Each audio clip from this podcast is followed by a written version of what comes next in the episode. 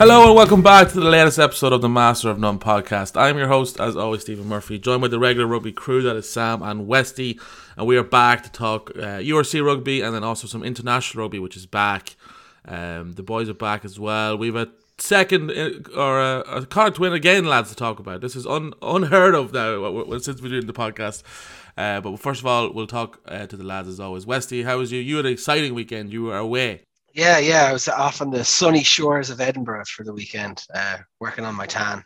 Um, speedos, surely speedos. Yeah. Well, actually, I did wear shorts for most of the weekend, much to a lot of people's uh, confusion. Um, but yeah, no, I was over with my partner visiting a few of her friends, um, Chris and Sinead. Um, so we, yeah, we were at the Scotland game on Saturday evening, which was great crack. Um, it was a good buzz around the place. We went out then in Edinburgh afterwards, had a few pints, had a nice dinner. Um, so yeah, it was a great, great weekend. We had great fun despite the rain. Um, well, as we were saying, if you go to Edinburgh and you don't get rain, you're not really getting the true Edinburgh experience. Oh man, I was there one day, one time. I can't remember when. I think it was in May. Beautiful sunny day. Load of Connacht people around for some reason. Load of Leinster people crying and complaining, saying, giving bullshit excuses like Rob Kearney is the best fullback in the world and all that other nonsense. That was a sunny day in Edinburgh. Can you remember what the event was? Because I don't know. It's lost. I'm lost. I mean, I, I think it was it was some sort of final, some sort of massive league. yeah, pro something, whatever number it was at the time. Yeah. uh, but Edinburgh, uh, I, I, have to ask, how was Flower Scotland? Because uh, ah. in, in person, there's nothing better. Yeah, no, but like it's it, it's my favorite moment of any anthem in the stadium is when like the music stops. Well, first off, the guy playing the bagpipes on the roof is pretty unreal. Right, the the, the woman as it was, I believe. Um, and then health and safety nightmare though. Health and safety. I mean, you wouldn't get away with that in Ireland, first off. um, but whenever when when the music stops and the crowd sing the second verse, like it's just it's uh it's unreal. It's nothing like it. It is. It's truly like hair standing up, you know, on your arm kind of thing. It's that. It's that. It's that special. But um, Sam, how was your weekend compared to that? It was good. I went on my mate's. Uh, went on my mate's hen uh, to Carrick, which was serious crack. It was kind of a joint hen stag sort of thing, but I was on the hen side of things. Uh, we went zip lining, which is something that I didn't think I would do, or treetop zip thing in Lough Key Forest Park. It was unbelievable. I, am not one for heights. People who know me know like I uh, pass out standing on a chair, but I decided if I was going to be on a hen, I was going to at least be the manliest man there and do it. So I went up and I nearly shot myself, but it was actually unreal. Once I got into it and the adrenaline got going, it was brilliant. Uh, it was class. And great time in Carrick, a lot of drinks. The clocks went back midway through the night, which gave us an extra hour of drinking, which was phenomenal. And the DJ in the bar we were listening to might as well have stolen my creative zen and put on my leaving cert playlist because it was all Pitbull and uh, Gigi D'Agostino and Venga Boys and all, all the classic hits. Uh, he had no idea how to mix or to beat match or anything, and just every once in a while would just mute the music and start singing his own version or singing along off key, out of time. Everything was, yeah, it was brilliant, brilliant weekend. Uh, and then managed to catch up on the rugby now because I'm on my midterm. Perks of being a teacher. We're me and Wesley just couldn't be happier for you, uh, for you having this week off. Uh, but no, we we haven't said this enough on the podcast. But shout out Mr. Worldwide uh, and Mr. Mr. Trio Five. You know, Dale to, to all of our friends out there. Uh, I was back home for the weekend for the bank holiday weekend, and yeah, that was about it. Had a few drinks uh, Sunday night. Sorry, but I I I'm not a fan of the clocks going back. I I'm a very much a sufferer of seasonal depression. Uh, as West as Sam knows, I'm an avid golfer, and midweek golf is just gone now. It just ceases to exist uh, and that makes me very upset. And it's also been raining for the last four days straight, r- roughly, give or take. I don't think that's the fault of the clocks going back, though. No, it's not, but it's more like this time of the year. You know yeah, I'm not a fan of the clocks going back in general, but it worked out for the first time ever. Actually, not the first time. I was in the Blue Note once and it happened as well, which is great. But uh, yeah, it's. It, you could just drink an extra hour. Yeah, an extra hour of drinking, and you don't feel as guilty. Uh, my girlfriend at home with our baby was definitely not on the same buzz when the baby was waking up at six in the morning instead of seven. But uh, that's a whole other story. That'll all change now next in the next couple of years when the pub's licenses get extended and we no longer have to stop drinking at two a.m. When no, but we've we've never had to you know really dig deep for an excuse. Like you know, everyone just used to go buy a rake of cans the day before Good Friday in case they never saw a can ever again because the, the off licenses were closing for one day. So it's like anything that's a little extra benefit to going on the pace is just always going to be so that the people will find an excuse to you know go that extra hour. Yeah, exactly. But uh, look at what one thing about uh, a good thing about this time of year is that the autumn internationals are back, lads. Lovely little segue there. Lovely little segue. Seamless. Uh, and that brings us seamless, some would say. Uh, and that brings us to our partnership with Fanzo, F A N Z O, who have teamed up with us and the Guinness Pint Predictor. Um, so predict the scores, beat your mates, and you can win pints of Guinness every week. In fact, I believe Anna, avid listener of the podcast, uh, won a pint of Guinness this weekend. He correctly predicted that uh, Australia would beat Scotland by a point, um, and he now gets a free pint of Guinness in a pub of his choice. Um, so you can play along with us. We're going to go through the, the Autumn Internationals now and give our predictions. Uh, you can play along and join the, the Master of None League. Uh, and how you do that is you just download the Fanzo app, F A N Z O. Um, sign up for the for the Guinness Pint Predictor, and then join the league. None, N O N E, and then you're in, and you can uh, play against us, play against the people, whoever has joined so far. Thank you very much. Uh, we appreciate it. It goes towards supporting the podcast uh, and our Christmas party at the end of the year. So, and if that's not motivation enough to, to get involved, I don't know what is. Uh, but before we get into the URC, we'll quickly run through these round two. We've stacked six games uh, this weekend in the Autumn Internationals, and we'll kick off with. Well, Sam, you said this team is your second favorite team, so we'll kick off with you. Italy, Samoa, one o'clock on the fifth of November. Uh, just give predictions. We don't want it into. We'll go in depth later on, but give me your prediction. I'm going hard on Samoa by five points. Big, oh, love it. big love Samoan guy. Uh, gutted now. Big Papa hasn't quite gotten enough under his belt to get called into the squad. He's been playing more regularly for Brive, so I do believe that he will start to get into the squad more often. He was called up once for that Barbarians game that never happened last year, but yeah, Samoa by five against Italy. I think. Uh, That if that happens, you deserve a point. In fairness to you, uh, Westy, Samoa, Italy. What are you thinking? Um, not that I think Sam is wrong, but I'm going to go against him for the crack, and I'm going to say Italy by two. for two. Ooh, okay. Uh, I'm gonna go Italy by twelve. How'd you like that? I think it's gonna be Italy are on the up, lads. They're on the up. Been saying it for years. Uh, I haven't been saying it for years, uh, but no, I just think Italy's gonna win by twelve. Uh, next, Scotland, Fiji. Wesley, I know you're a huge Fiji guy, uh, and you've just been in Scotland, so we'll go to you first. Yeah, well, you know, I can't, I can't uh, let down my my new clan. Uh, I can't go against Scotland this weekend, unfortunately. Um, so I'm going to go s- What's the first letter of that clan? Just to clarify. first letter. C. Yeah, you're going C, right? Just to be clarified. yeah. Oh yeah, sorry, I wasn't getting that at all. um, yes, uh, clan with a C. Um, I'm going to go with Scotland by eight. oh, okay. Uh, I'm gonna go Scotland by ten. Sam. I legitimately have Scotland by 12 written down here. So I'm not just going 8, 10, 12, but uh, yeah, I'm going Scotland by 12. But you hate when someone does that. Like, You're a bit Scottish as well, aren't you? West. That's a Scottish name. uh, I think on my mum's side, funnily enough, which isn't West, uh, I have Scottish family. East But I don't have any. I don't have any relatives in Scotland. I don't have any like knowledge of this. I think my granny just used to say her great her granddad moved over from Scotland or something. Yeah, that's that works for me. I have a very ginger beard. Does that count as any Scottish heritage? I reckon they could call you up on the back of that, yeah. I think so too, uh, and uh, hopefully they do. If they do this weekend, though, heavily back Fiji. uh, throw next into uh, an absolute cracker: Wales, New Zealand, uh, quarter past three uh, on the fifth of November. I'll kick this one off with. I don't think Wales are very good, so uh, New Zealand by fourteen. Sam, throwing it to you. New Zealand by 15. It's written here. I have them written down. It's New Zealand by 15. Okay, okay. So Westy. Well, after being run so close by Japan on Saturday morning, I think New Zealand will be hurting. Uh, um, so yeah, I'm going to go. Again, I'm going to go tight. I'm going to go New Zealand by ten. No, no, no faith in the Welsh at all. Uh, next one, then obviously the big one for us: Ireland, South Africa. Uh, Sam, I'll throw it over to you to start with this one. Uh, I think Ireland by six, and it pains me to say it. I think it's like all points coming from Johnny Sexton's boot. Yeah, I'm going to go Ireland by three. I think it's a, I think it's a one score game. I think, thinking, I think South Africa's going to win this one. Um, I just don't think, Len- and I'm basing this off Leinster hasn't been like in flying form, and that is obviously a lot of the Irish team.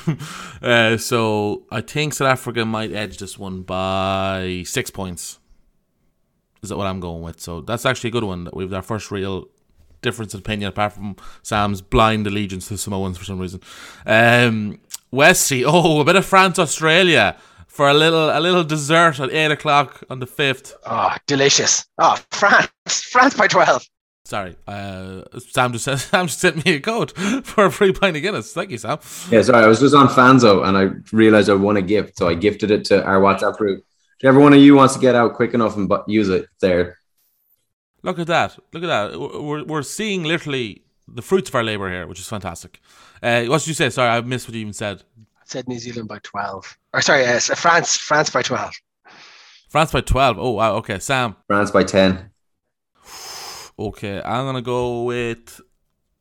Uh, I'm gonna say France by five, and then finally, uh, only one game on the sixth, which is just makes me angry. No, What? you're forgetting about the Titans of Georgia and Uruguay. Okay, Going they're not in the autumn o'clock. internationals. Okay, this is not part of our partnership with Fanzo. West. Back okay? up Labsy from Leinster was called up to Georgia. Yeah, I saw that. If you if you can get a partnership for the podcast for tier two rugby, I'm all in. Let's do it. But for fans of one autumn internationals, Westy. So on the sixth, we're talking about England, Argentina, and for your disgraceful behaviour, you can start first. Uh, Georgia by 10.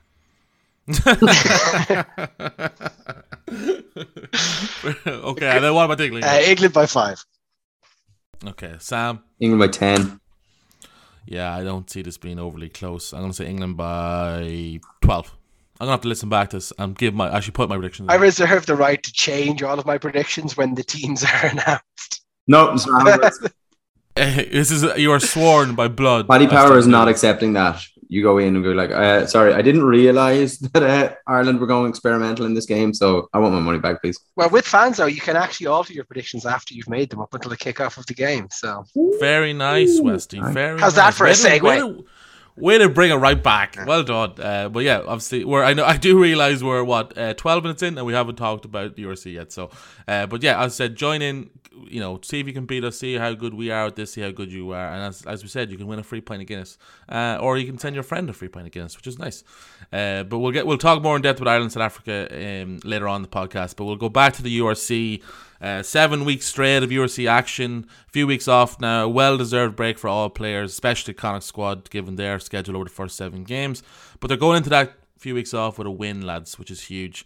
Um, three point victors over Ospreys, 22 points to 19, over in Swansea.com Park, which is just terrible now for a pitch. Um, and yeah, it was far from pretty. It was far from polished, but a win's a win, and that's the main theme I think coming out of this uh, is that a win's a win. Westy, overall, do you think spotting a team twelve points in the first ten minutes is a good way to kick off a game? it is a strategy that has not worked for Connacht in the past, and I'm glad to see it finally pay off because you know we've tried it enough times at this stage. Um, no, it's it's an awful start. I mean, as I, I I actually wasn't watching the game at the time, um, and to check it and see after ten minutes we were 12 points down. I mean, that's kind of really unexpected. Um, look, Swansea's a tough place to go. Ospreys had a relatively young team out with a lot to prove, so I'm not surprised that they started well. But uh, some of those areas from the Connacht side, like watching a knocked on ball and like looking at the ref and like, you're going to blow that whistle or do we have to actually do something? It's just really, they seem really detached from the game. And it, it, like the way our results have gone, I was surprised that we started the game so cold.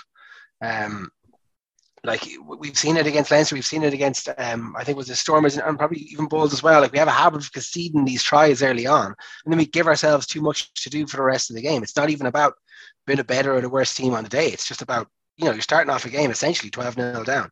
And um, so I was really impressed to see the way uh, we shifted into gear, kind of primarily maybe 25 minutes in, we kind of seemed to start to hit our stride. Um, I don't think we kept that stride for the whole game. We we kind of once we got ahead, we kind of seemed to want to just see the game out. We didn't seem too interested in pushing ahead for the fourth try, which is slightly disappointing. We like Jack Carty is now top of the league in terms of meters kicked, and he's only played three games. So you know it's kind of you know it it, it shows you kind of how much kicking there was in the game, how much we kind of didn't really want to have possession, or we are kind of forcing the error that way. I, am excited to see us build our attacking and our running game again because I don't think we've seen. We saw some of it, and we saw like great performances from Farrell and Hawkshaw in particular, like creating those chances and Porchy as well.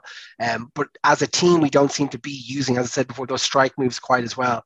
Another thing I thought was kind of unusual, like our driving maul our, our line out functioned really well. Our driving maul didn't really function, yet we kept trying it every time. It was at some point you have to implement a, you know a better move off those driving mauls and a quicker move off those driving mauls if you want to start racking up those points. Because at the end of the day, we're still one of, if not the lowest uh, point scoring team in the league, and you know starting games off twelve 0 like it just really isn't going to help that. Yeah, I fully agree with everything you said there. Yeah, like the the knock on was so. But again, we've said this before. The, the errors are, are very fixable. They're not like major system errors. They're just silly errors, uh, which I would say are always easier to fix than like major, like oh, our defensive system's massive holes in it, whatever. You know what I mean? Um, but mention, Westy you mentioned as well. I, I do want to talk about that in a positive sense. We've mentioned the last few weeks on this podcast. We've seen a bit of a resolve, a bit more of a toughness to this Connacht team than maybe the season's gone past. And Sam, to go in at halftime up two points is a real example of that. Yeah, it was massive. I think that's something you've seen grow in this Connacht team all year. I think there was times last week when we gave away stupid penalties. There was a lot of errors last week, and we didn't actually concede off the penalties, which was hugely positive compared to where we were at the last couple of seasons. And in other games this season, you know, we could have let Leinster just start demolishing us after they scored so early, and we didn't. And that was the same in this game. I think the two tries came it's hard to say this in hindsight, but because we won, doesn't sound like I'm bitching and moaning. But we were actually playing quite well in that 10 minutes. And the two tries were freaks. One was a really bad bounce, and the other was very smart play, but poor defending. Uh, but they they did come against the head in a way where we had been trying to build something. We got into the 22 once or twice in that. We'd exited smartly and we just got punished. So it was great to see the heads not drop like we've seen in the past. Edinburgh last year springs to mind. You know, we, we ended up going 50 points down or something in that game. It's just because the heads dropped and we just hadn't hadn't an answer for it. So this year, the resolve and the pragmatism, and the way they've gone about their business has been much more encouraging.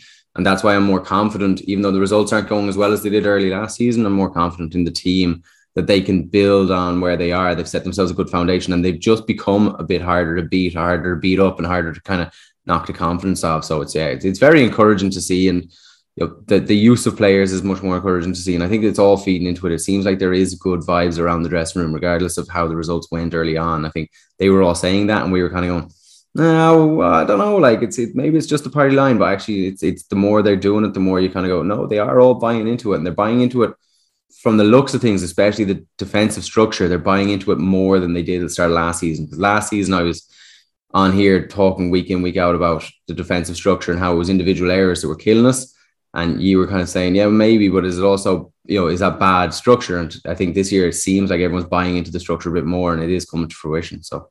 Yeah, it's it's a weird one. Like I, I do think Connacht would have lost that game last year, or definitely a much higher chance of losing it. Uh, I agree, Westy. We didn't kick on like when when Portugal scored that that try. What forty two minutes into the, like two minutes of second half. Um, I was expecting. I have a lot of confidence in this team from the last three weeks. Uh, of I think their attitudes are a lot better. I said, their resolves a lot better. I expect them to kick on, and as kind of West said, get that four try, and we did. We did kind of go into like let's see the game and look, they did, and that's the main thing. But like Westy, should we be uh, like should should Connacht have gotten a bonus point win out of that game?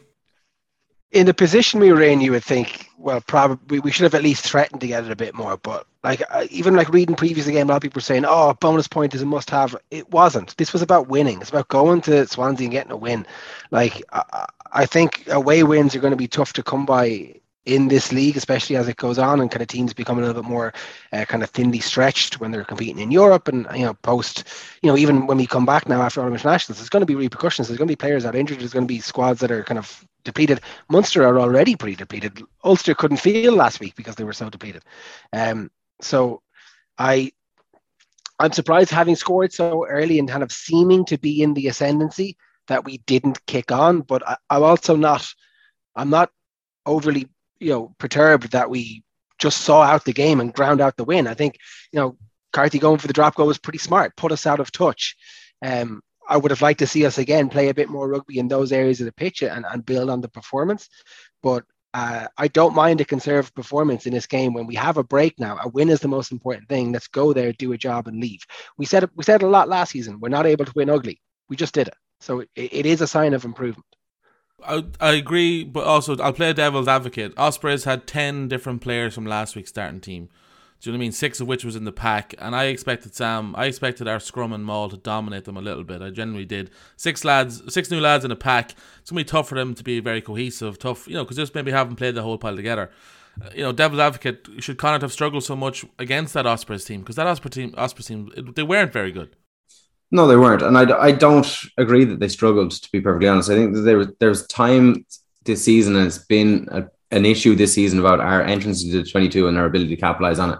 And that probably comes off the back of not getting the results early on and having a bit of trepidation around going for things, not, you know, not having the confidence in themselves to really take it on the way we have seen in the past. You've, you strike running plays in the 22 instead of trying to hit it up has been something that we've been good at. Whereas this season, you know, maybe they're trying to build up to that. And that's, that's been seen. But I think the two tries that were in my mind, freaks against the run of play, like the bounce for the kick over for the first one that they got, and then the potentially knock on that wasn't looked at, and then the the second try, it was it was a bad defensive read, but it was a really smart piece of play by the scrum half to give that blindside pass. You don't be expecting that. So those those are two tries that put Ospreys much more in the conversation, and it looks like they're three points in it. But I actually don't think that they are on the overall gameplay of it.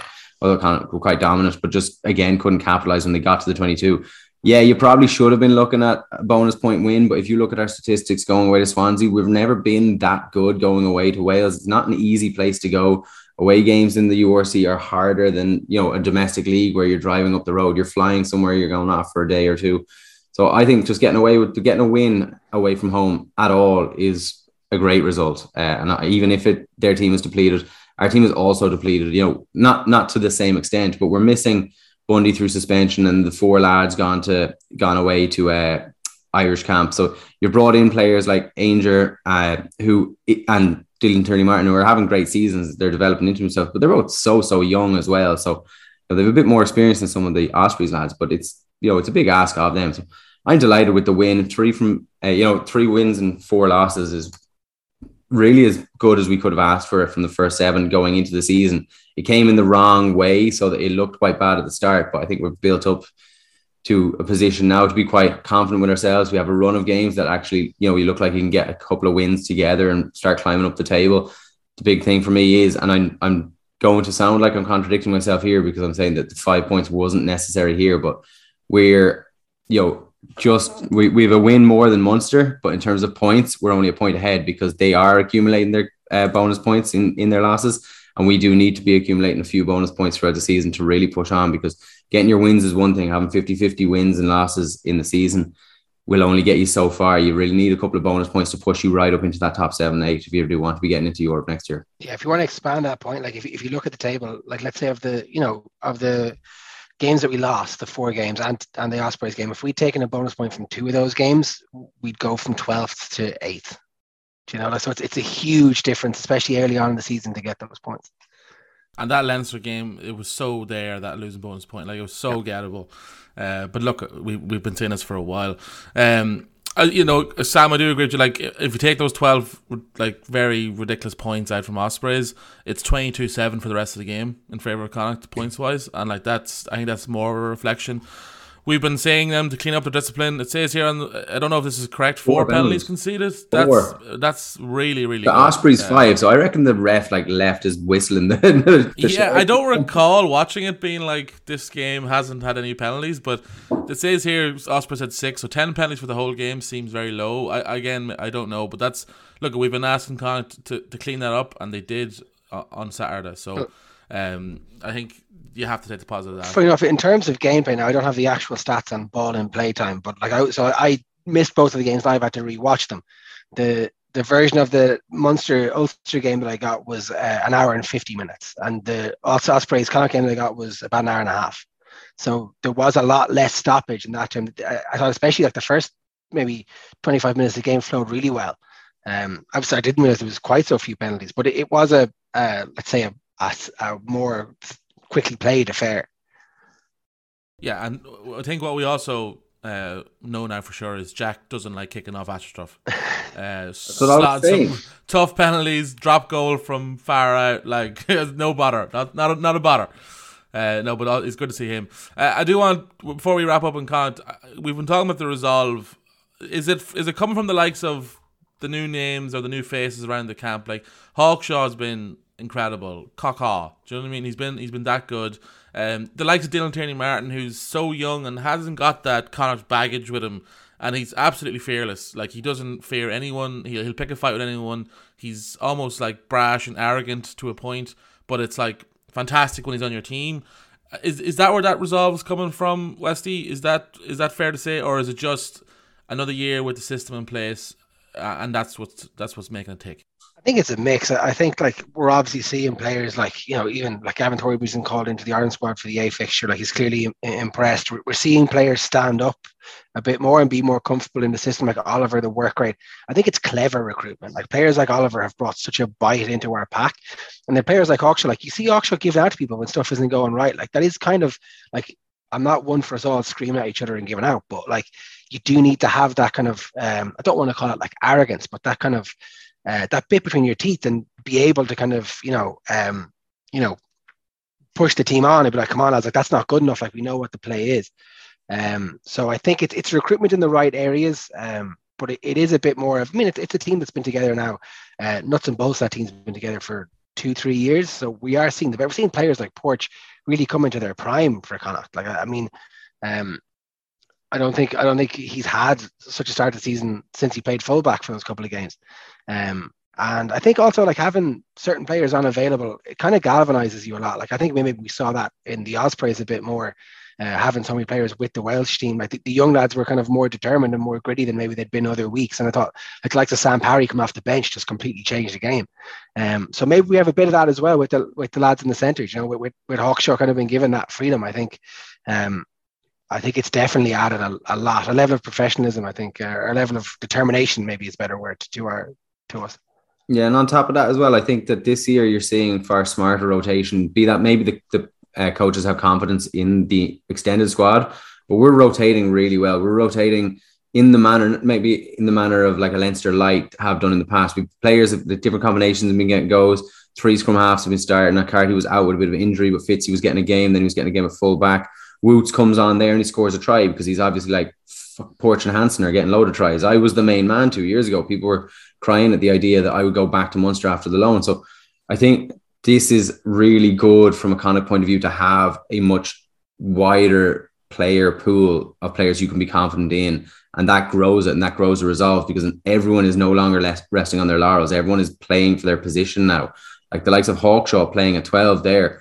You know, I'm, t- I'm looking at when Bundee's back from injury going, could you push Bundee out to 13 and get Hawkshaw and Bundee and have that dual playmaker? So it would be unbelievable uh, to just get that that level of player on there. And then Farrell and Daly, they, you know, Ralston had a great few games. So everyone's pushing each other. And I think that builds resolve. I think that builds people not wanting to make the mistakes that we saw maybe last year when the 23 almost picked itself and players were probably making a few too many errors because they were a bit too comfortable. Oh, and Darragh Murray was fucking class.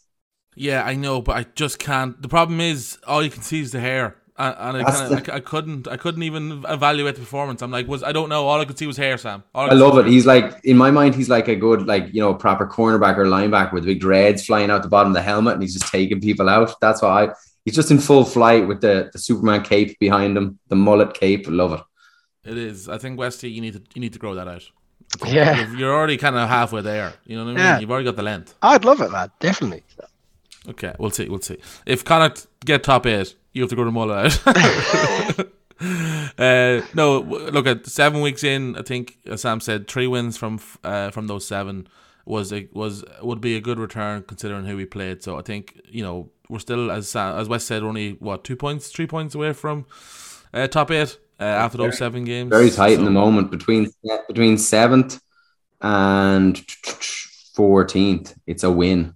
So Yeah, and we after after Christmas we kind of said that was the easier side of the draw. So look at it, every anything's possible. But, uh, next game up is huge. Munster that is away. a big one. Yeah, coming off the back of the autumn internationals when they won't be able to bring back the likes of Peter O'Mahony if he plays consistently. We might get a Prendergast back, you know, uh, Bundee will be back from his suspension, so that'll be a massive, massive game in Thomond. It'll be so it'll be huge for Connacht to get a win there.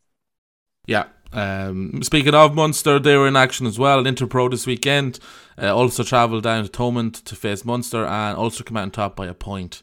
Um, this was a weird one again. It was almost like the Leinster Munster game the week before, in terms of I don't think this game was as tight as, as the scoreline suggests. Like Ulster that first half dominated.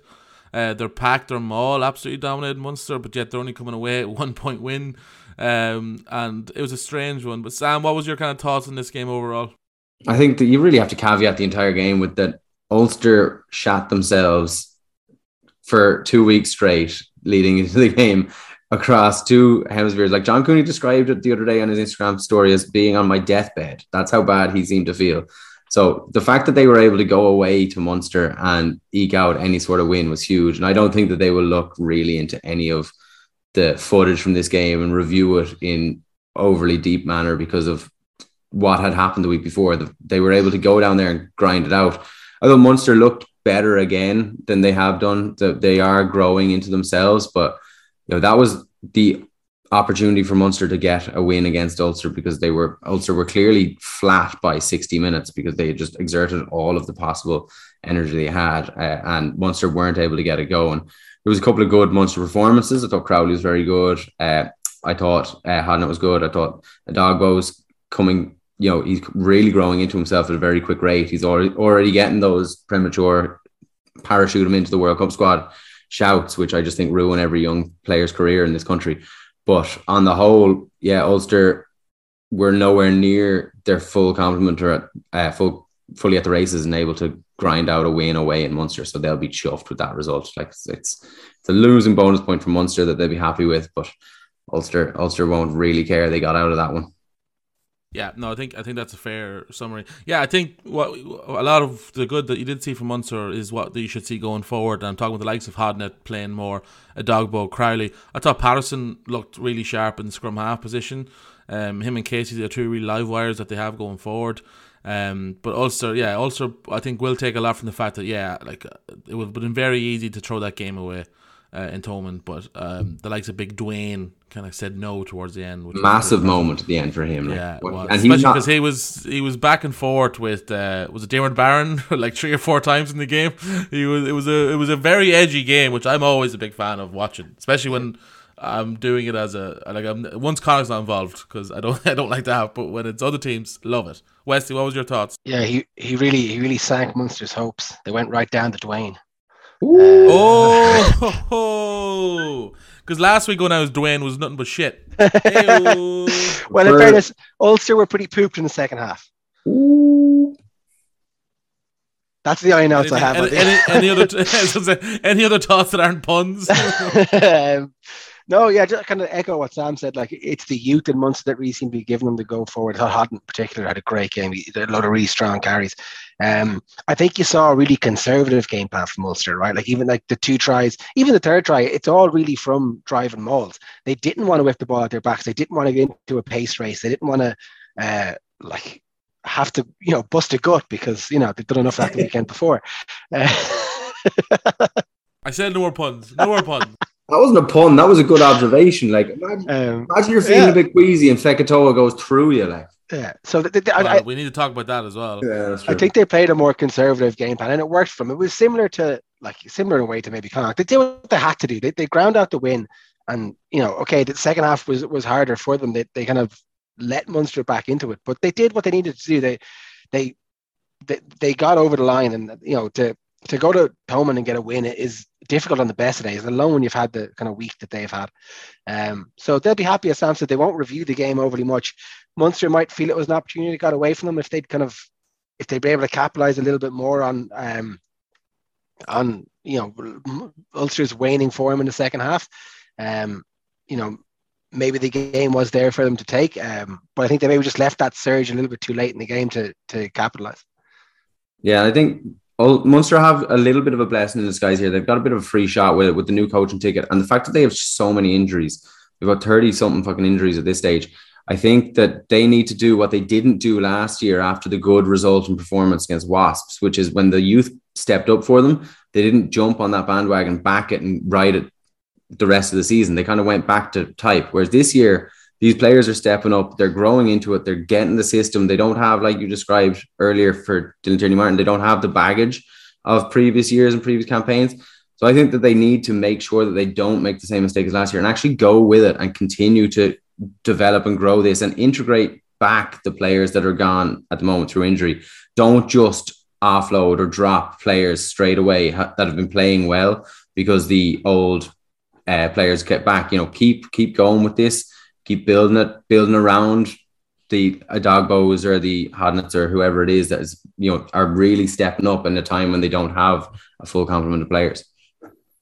Yeah, hundred percent. Now whether they will do that or not, who knows? And Connacht go down the Thomond is never never going to be easy. If you can beat them down there, that's that's huge. And I think we're owed one from last year, but Definitely. we'll not get we'll not get into that. The red card, uh, Westy Fekitoa. Oh, sorry, the lack of red card, the yellow card. Um, what was your view on that? Um, yeah, I I disagree with the refs and Azal. I think he was very lucky not to uh, uh, not to get a red. From my perspective, uh, Fekitoa drives up into the tackle, and you can actually see that his his inside foot is is up. He's on his tippy toes. He's on the front of his foot. So he's actually put his shoulder higher than it would normally be uh, in a standing context. Part of that is the reaction to the player switching back inside, but I think I think his body position is never right. I think it's the same thing that we have said before. And I was surprised to hear the rest logic of it because it's really not the way I saw it. I thought his body position was was never great and it ended worse. So um, yeah, I thought they were very lucky. I thought you know, um, we've seen, I thought Bundee Aki got a red against uh, England in the Six Nations last year for far less when he's tackling Big Billy Vunipola. So um, I know th- those are different competitions, right? So I can't say like lack of consistency, but I do think if that was Big Papa last year, Zebre last, yeah. Zebre last year, we were told that you couldn't use sidestepping as mitigation and only up and down movements. And then suddenly this mitigation this week, it's it's there needs to be clear like clarification on that because if that's going to be a different thing each week, no one knows what to do. Yeah, look, he, he was actually in a good position to tackle, and then he drove up, as you said, Westy. Um, and this uh, again, the frustration that we all get from is I don't care if Fekitoa gets sent off or not. I'm saying is we'll see it again now in a few weeks where and it could be a Connacht player, it could be a Leinster player, whoever, will do the exact same thing and get sent off. And it could, you know, change the result of the game, whatever. And that's where the frustration comes for me because I'm like, it just be just be consistent. That's all we're asking. If that's a yellow, then that's cool. That's a yellow going forward. If it's a red, then cool. It's a red going forward. We can't have weekly changes in what is a red and what's not a red, and that's where I had a discussion at home the weekend actually because um, my family are much uh, definitely a GAA family. They're not really a rugby family, and they were giving out about the quality of refs in, in GAA, and I was saying like, look how much more support rugby refs have. Like I've been saying it for years. Like rugby refereeing should be the best referee in the world. Like they've all the systems in place. They've all the respect of the players. Like GAA, some games we saw in was a Wexford or Waterford, there were referees getting assaulted. Like you know what I mean. Um, and this is that's how far behind they are in terms of their refereeing. So this is what this is a very easy fix. Uh, it's low hanging fruit. Just be consistent. Where someone has to overrule Frank there and be like, "Look, at no, we've seen this before. That's a red card. Red card." But uh, again, who knows? That's happening. Probably won't. But um, yeah, we'll move on then to the last province in action. Uh, I don't want to spend too long talking about this game because it sucked to watch. And that was Leinster hammering Scarlets, 35 points to 5. Um, scoring, what was it, 20, 30 seconds roughly, I think it was Niall Murray standards. Inside, inside 40 seconds, two inside, inside 40 seconds. Two weeks, yeah. And I have to say, I did think it would turn out to be an absolute now it was obviously a beating, but like I thought, you know, sixty points were on the card here, uh, considering Scarlet's run of form as well. But you know, I suppose they no, they didn't keep competitive. I wasn't going to say that either. Um, Westy again, like how do we view this? Do we view this as Scarlet sucked? Do we view this as Leinster were good? Which uh, how do you approach this game when you're trying to review it? Yeah, it's a tough one. Like Scarlets are also missing quite a lot. Yeah, they have a few players gone to the international squad as well, and that you know, even though it's less players, it's going to affect them more. It's going to affect Leinster because Leinster have this depth. We've known this for a long time. Um, I, th- I think it's just it's more of a continuation of Scarlet's kind of poor start to the season. Like they, they haven't had great results so far, um, and to then have a slightly depleted team and have Leinster come to town, I think. Like again, I think it's it's it's part it's their form. It's it's it's a kind of it's been a difficult season for him so far, but like a lot of it's just Leinster doing Leinster things to people. You know, it's um that first that first try. I mean, the fullback I can't remember his name, the young lad, just steps through a gap in the line, like, and it's great as well. Sorry, Chris Cosgrave. Chris. Cosgrave, yeah. Um, just steps through a gap in the line. Now it's well created by you know Leinster drawing into defence, but it's it's a you know it's a it's a defensive error. And I thought like contrary to that, like the Scarlets try was actually really good. They really sucked Leinster in and exposed. I kind of thought at that point, I was like, oh, we might actually see. Well, I knew the result before I, because I didn't see it on Friday. But I was like, Jesus, how did they, how does this go so badly? And then it's just Leinster just piling on the pressure. So I don't think you can take too much away from it for Scarlets. I wonder where their ambition is now this season. They're currently bottom of the Welsh Conference. Um, I think there is much between them and, and Ospreys though. So I think they'll need the break to regroup and see where they're going to go from here um, because they won't want to lose many more home games in that fashion. Yeah, one thing I'm always impressed with when, Leinster have these games is that the young lads come in and don't skip a beat. Like they're always come in, they're always incredibly hungry. They're, they're always very impressive and they're always very polished and it's always impressive to me. Like like the likes of Thomas Clarkson. I'm looking at the team here. You wouldn't know of uh, Liam Turner, Rob Russell, Chris Cosgrave. Like they all show up, they do their job that they're asked to do. It's very professional. It's very well, you know, managed. Um, one player I want to highlight and want to have discussion on is Max Deegan because I seen on Twitter it was very sort of split in people's views of Max Deegan. Now Max Deegan came on the scene at the same time as Caelan Doris, um, like burst onto the scene, has had injuries and his career hasn't gone the same way obviously as Caelan Doris's. But uh, through the emerging Ireland there, and then lately with Leinster, he's kind of shown obviously how good he is, and I think he's very good. I think he's a very much uh, the perfect modern day eight, where he's got great hands, great feet, can you know, but still a big a big goss, and as I say, and can run through someone.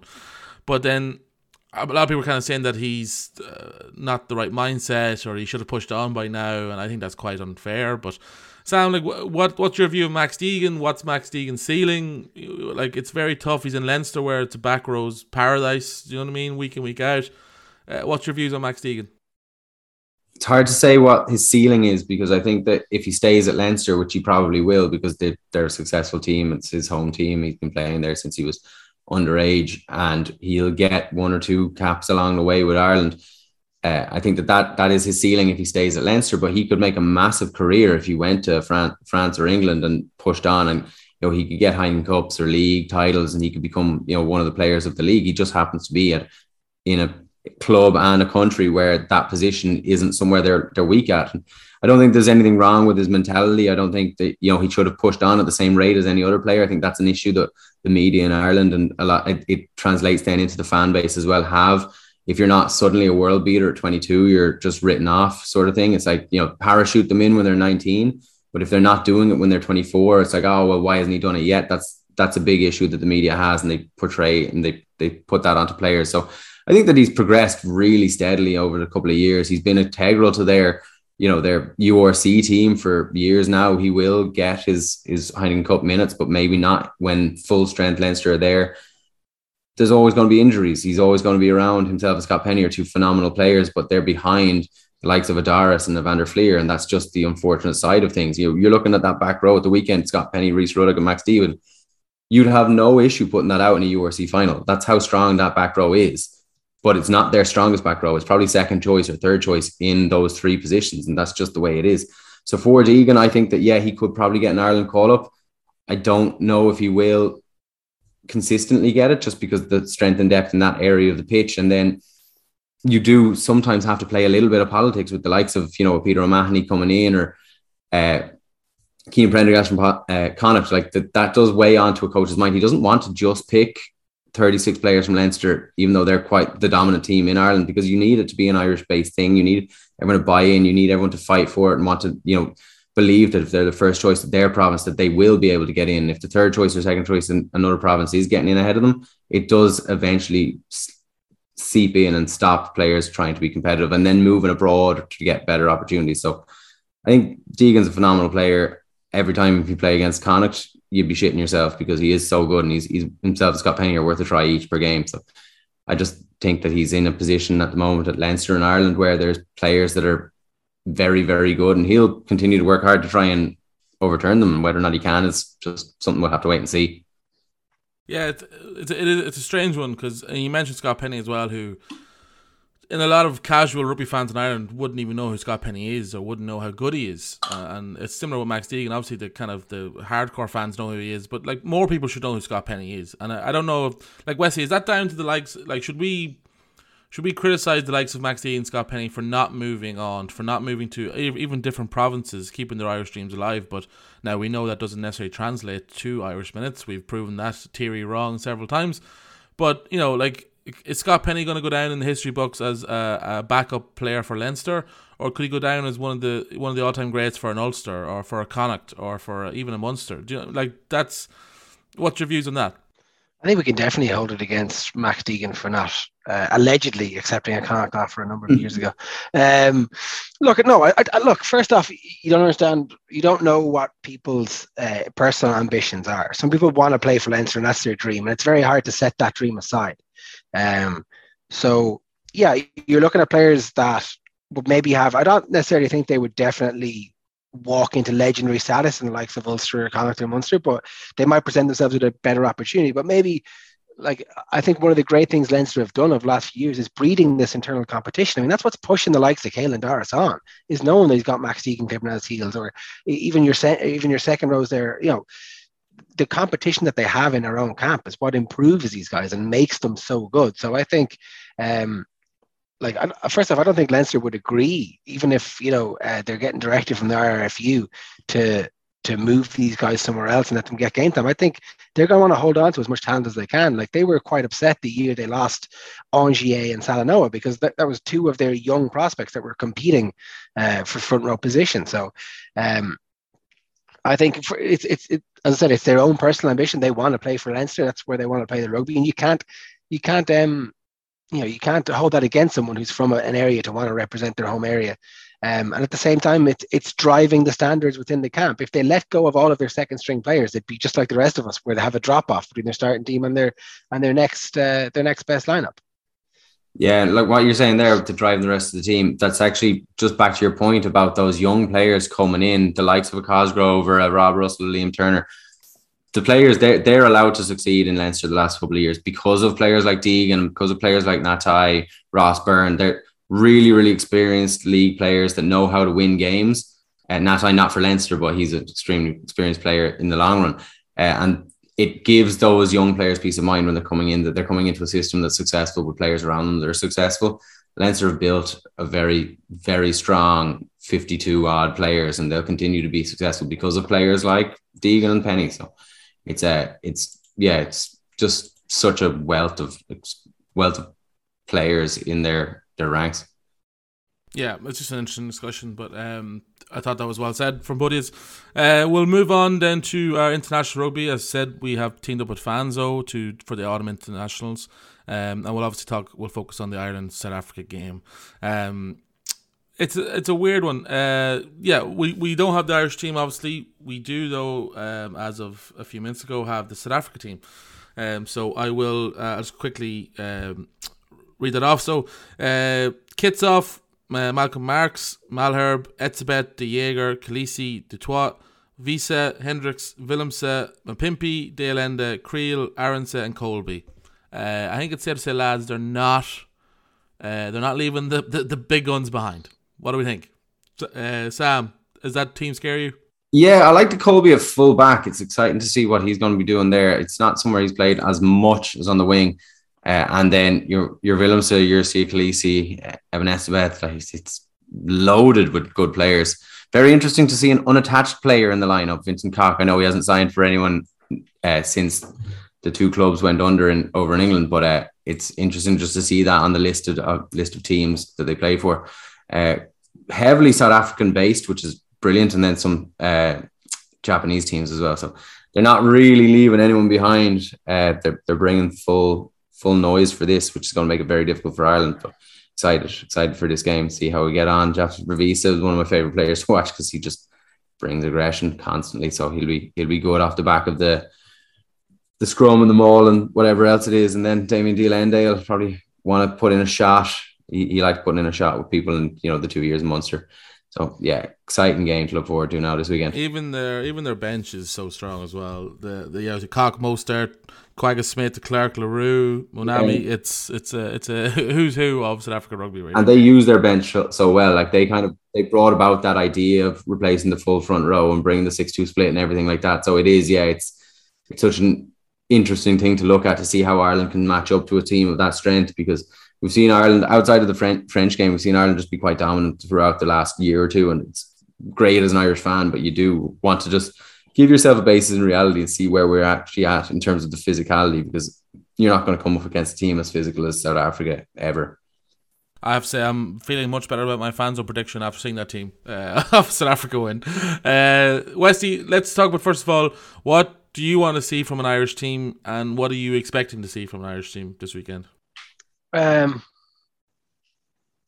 five kind of players starting across the two games. I'm reasonable across the two games. I'm, oh, okay. Um, what I want to see, I, I, think. Look, I've said it before, and like I think in this case, like performance is key. I think um, I think a win will affect the Ireland camp more than a win would affect the South Africa camp because we have them in the group in the World Cup, but I think getting one over on them now would really put the wind at our backs. Whereas I think if they had kind of an up and down rugby championship, I don't think losing to us is going to really affect their mindset going into the World Cup. We saw in the last World Cup how quickly they turned things around when Rassie and uh, and Nienaber went in in the first place. So um, I think I, so I'm not too worried about necessarily losing it. I think a win would be really good for our mindset, but it's about playing well against them. We haven't really had a challenge like we're going to have uh, against Africa since we played France uh, during the Six Nations, because that's a more that's a more like for like comparison to the type of rugby that they're going to play. So I'd like to see us not shy away from the physicality of it. I'd like to see, uh, I'd like to see our fluid game plan kind of evolve. I'd like to see kind of, I love seeing Matt coming off the wing, and getting involved like he's been doing for Connacht. I want to see more of that. Uh, if he if he should be involved for an Ireland team, I want to see. I'd love to see Dan Sheehan get a few breaks, uh, breaks away off the back of a ruck and do some damage. Um, I think I would always say that I think an important thing for Ireland to do over the course of the competition is to make sure, I say this every Six Nations, is that we're making two or three changes to a lineup every time. Um, look, you can say, you know, oh, we want to win these games. We're not, we don't really care win the World Cup, but you also need to build depth. You want to build consistent results. And one of the things that hurts consistent results is when you have a large group of players leave or retire or be injured, and you've no one, you know, upskilled to play that to fill in that role. So um, I'd like to see a good, strong team against Africa, and I'd see then healthy changes move throughout the next uh, couple of games. Sam, same question to you. It's hard one because you see that team and you go, Jesus Christ. But I, I think Ireland have shown that they're not really going to back down from any fight. The last couple of years, we've gone to New Zealand, regardless of what New Zealand are playing like at the moment. Going to New Zealand is not easy, and winning a, a tour there, winning a three test series there is going to be huge. So Ireland should be looking to win this game, regardless of how big and strong that team is they've had, like Wesley said, an up and down rugby championship. They are still the world champions. They're very well coached. They they'll want to lay down a marker with the World Cup coming up. But I think Ireland just need to stick to what Ireland know they can do, and then try and match or meet South Africa physically as well, just to let that go. You like the likes of Porter. Furlong, if he does, if he is deemed fit, I don't know if he's 100% fit yet. There was talk last week that he might not be. The likes of those, they need to have big games that, against that front row you might look at putting Burn in the back row and trying to bulk up the second row, but I'd say just go with what you're good at and get Byrne in there disrupting the ball if you're not going to try and bulk up and meet them physically. But playing playing the game that we know we can play with Henshaw Ringrose, you know, in the likes of um, uh, McCloskey could be a shout just to try and get a bit of gain line, go forward in that back line, and then hopefully Mack opening up on the wing, scoring some straight from kickoffs would be great. But what I think Ireland will want out of this game is a close game where they prove that they're not going to be walked over by a team. And if a win comes from that, happy days. If not, you know, if, if they don't do that and they they get rolled over by the South Africa, it's going to make the mentality switch come to the World Cup much more difficult. Yeah, no, agreed. But agreed I do think Ireland win by six. Match my prediction. yeah, yeah. Uh, also, we, we would be amiss not to mention Ireland's A team take on the All Blacks 15 uh, on Friday night and the RDS. That game is on Virgin Media too, so it's good that it's being shown. Um, this will have probably more of a Connacht uh, taste to it for for us in the terms of Gav Thornbury just got called up as Sam mentioned earlier on. Uh, Caolin Blade was obviously mentioned this. I think you'll see the likes of Cian Prendergast maybe in, this level rather than obviously the, the, the starting team. Um, but this is still pretty cool, West, isn't it? That this is happening uh, as a little a little appetizer for for the big game Saturday. Yeah, like I'm, I'm not a huge fan of it being on the Friday night because I just don't think it gives players much chance to um, to make a statement for themselves. You know, you, you go into a situation where both teams are picked, but hopefully then it does trickle on to the other fixtures that we have uh, in the autumn. That some of these guys, if they impress against uh, New Zealand 15, they'll be kept in the camp because I imagine a lot will be released uh, middle of next week after the South Africa game. Um, I think it's a pretty. I think it's great to see. Like it's great to see um, more Irish players getting a chance. We've seen a lot of that since the summer when we went to New Zealand and we had the the midweek tests. Um, and now to see, you know, New Zealand as well, like they're in a period of transition. Uh, they want to um, they want to get as many players kind of active and playing as they can because they're searching for solutions to their problems. So I think, um, although it might not be the best quality of rugby that we'll see all weekend, I think it could be one of the more interesting games to watch and, and watch with a critical eye and see um, where kind of future stars and kind of solutions to problems could come from. Yeah, no, that's a good point. We just saw on Twitter there Bundee Aki's training with Ireland week. Been deleted since the tweet that I sent you has been deleted since I sent it to you. So I got it just in the second. But uh, Bundee Aki training with Ireland. Ooh. Suspension ends in time for the Australia game November 19th. I just look at you won't find bigger Bundee fans than us, but I just don't see the point in that. And training's fine, but like if they play get him warmed up so he's not going into the Munster match cold. Everyone knows that. Yeah, I'm sure that's the reason. I'm sure that's the reason. Uh, but no, that's still exciting. And uh, yeah, no, genuinely would be. It, the fact he's training, it means he will come back pretty sharp. So that's imagine they made him train and then didn't include him in the squad. Like what a load of balls for for Connacht or Ireland for the Australia game. Like they brought Maybe, him to, all, all, the way up they, to the Ireland they, squad. They shouldn't. They shouldn't. Oh, it's two and a half hours on the bus. He'd be training anyway. Yeah, like. I, I hope he hasn't spent the last three weeks, four weeks sitting on his hole eating crisps. Like, oh, definitely. Supermac's every week. He's, uh, every nah, he's a big Giovanni's fan. That lad. Geos, Geos, Sam, Geos. Uh, I think we'll wrap up there, boys. That was fantastic with a bumper one there, nearly an hour, plenty to cover. As I said, please join the Master Mastodon League on Fanzo. You'll be helping us out, and it's free to enter, and you can win a free pint of Guinness. Um, obviously, if you are over 18, if you're not under over 18, don't uh, enter or don't get, get don't drink Guinness. Um, but until uh, yeah, next week we'll back, boys, to recap all the autumn national games. Uh, a few weeks off for Connacht, well deserved. Uh, but until then, boys, I'll catch you later.